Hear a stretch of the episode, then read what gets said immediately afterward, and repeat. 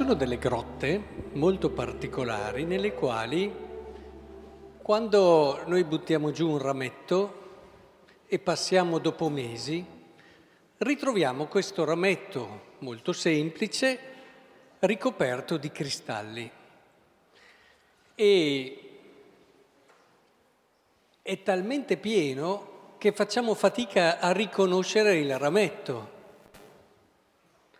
Questo esempio viene spesso usato per spiegare la cristallizzazione dell'amore che avviene nel tempo del fidanzamento. Quando ci fidanziamo noi tendiamo a vedere l'altro e lo ricopriamo di cristalli che sono in fondo le cose che desideriamo, che dentro di noi eh, vorremmo che l'altro avesse, le cose perfette, le cose belle e vediamo tutto bello.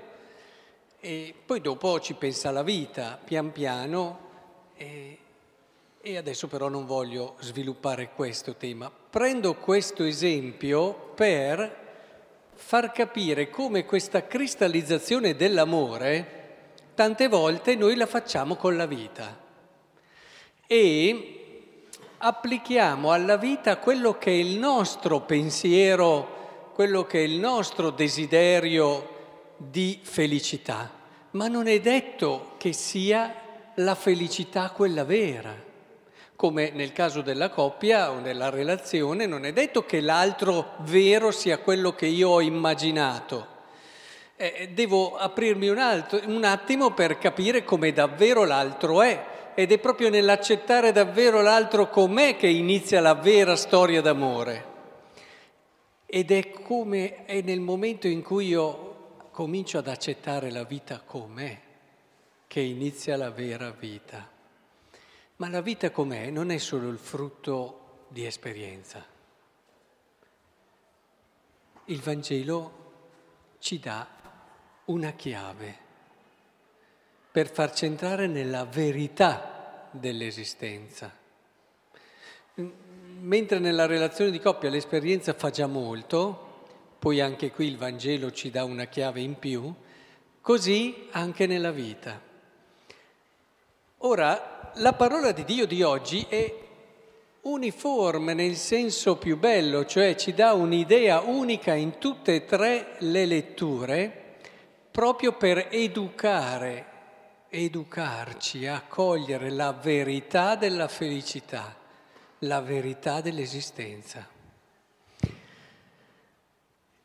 Nel canto del servo di Isaia troviamo già qualcosa che ci dà indicazioni preziose.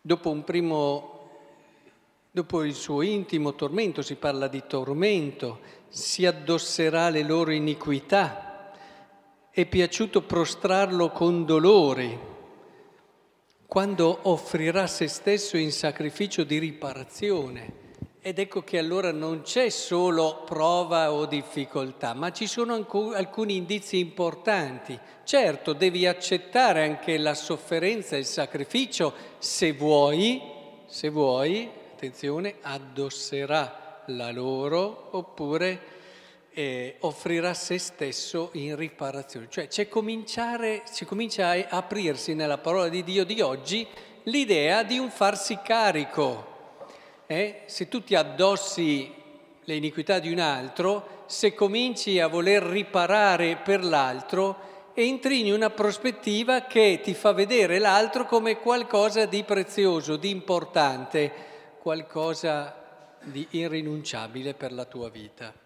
Ma la lettera agli ebrei continua e ci parla, non abbiamo un sommo sacerdote che non sappia prendere parte alle nostre debolezze, egli stesso è stato messo alla prova in ogni cosa come noi, escluso il peccato. Allora, cosa vuol dire? Eh, c'è un passo in più.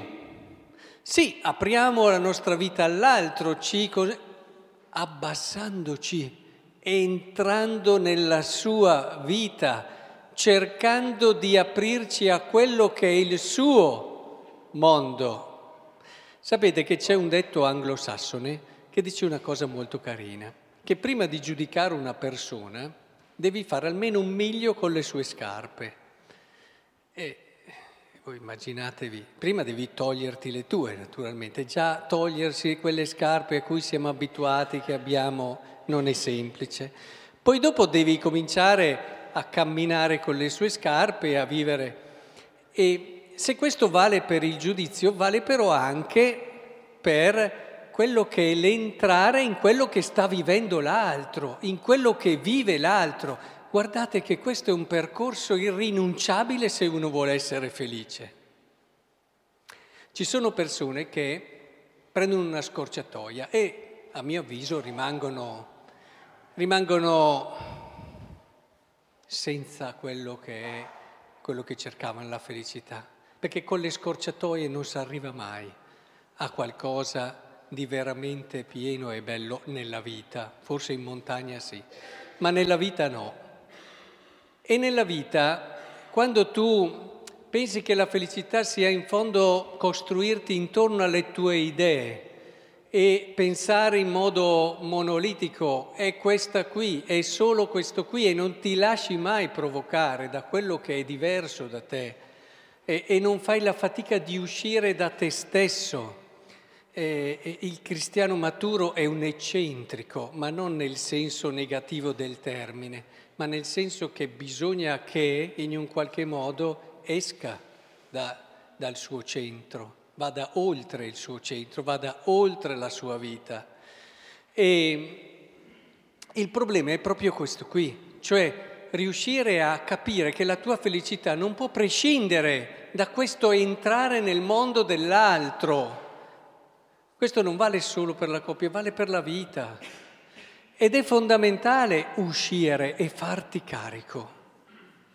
Farti carico.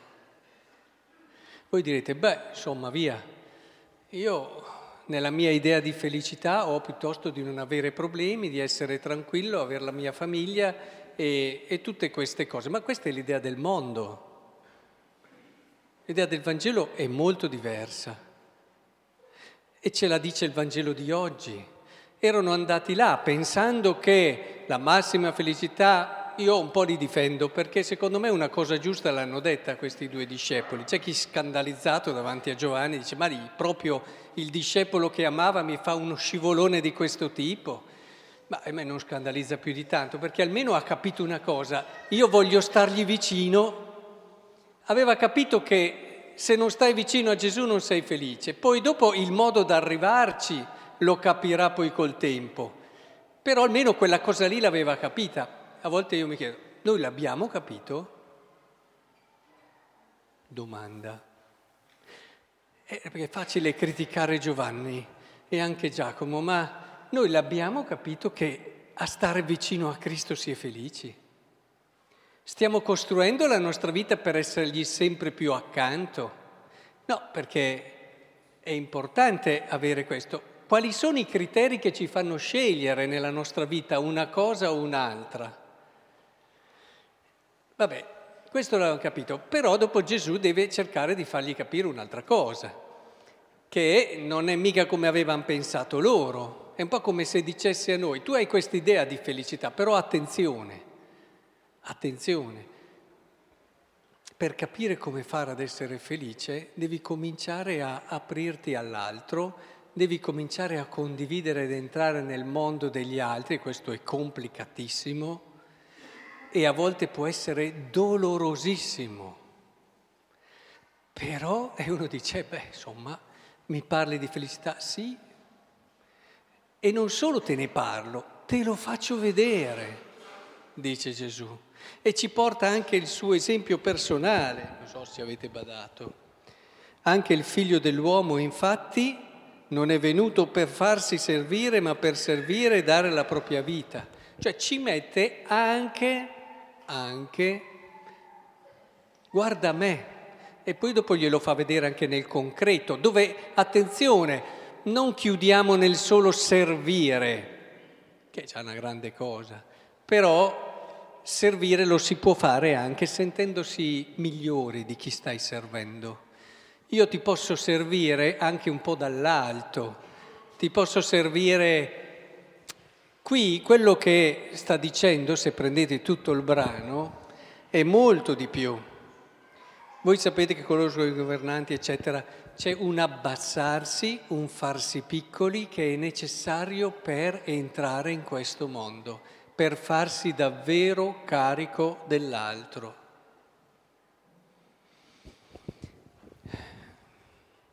Può sembrare in contrasto, come può sembrare in contrasto che io a volte me lo chiedo, spero che anche voi ve lo chiediate, ma io voglio essere felice ho seguito uno che è morto in croce. Può sembrare un po' di contrasto, no? Ci può essere un po' di... Oh, è morto in croce, di lì c'è passato, eh? Totalmente, vivendolo fino in fondo. E può sembrare in contrasto con l'idea del mondo che abbiamo noi di felicità, eppure è proprio così. Se noi nella nostra vita impariamo ad uscire da quello che siamo noi, dalle nostre scarpe, dal nostro modo di essere e cominciamo davvero ad entrare in quello che è il mondo di chi ci sta a fianco prima, se volete, eh, questo è inevitabile, ma poi pian piano allarghiamo il cuore, capiremmo tante cose. Eh, capiremmo che non si è felici a dire bene, noi stiamo bene qui, se di là dal mondo hanno un sacco di problemi, non me ne può importare di meno. L'importante è che non ne abbia io di problemi e che soprattutto quelli là non me ne portino a me di problemi, no? Questa è la logica non del Vangelo, ma che spesso gira anche tra i cristiani, ahimè. E, ma questo non è tanto un problema, eh, ha delle ripercussioni anche in scelte più sociali, se volete, ma è un problema di vita di esistenza.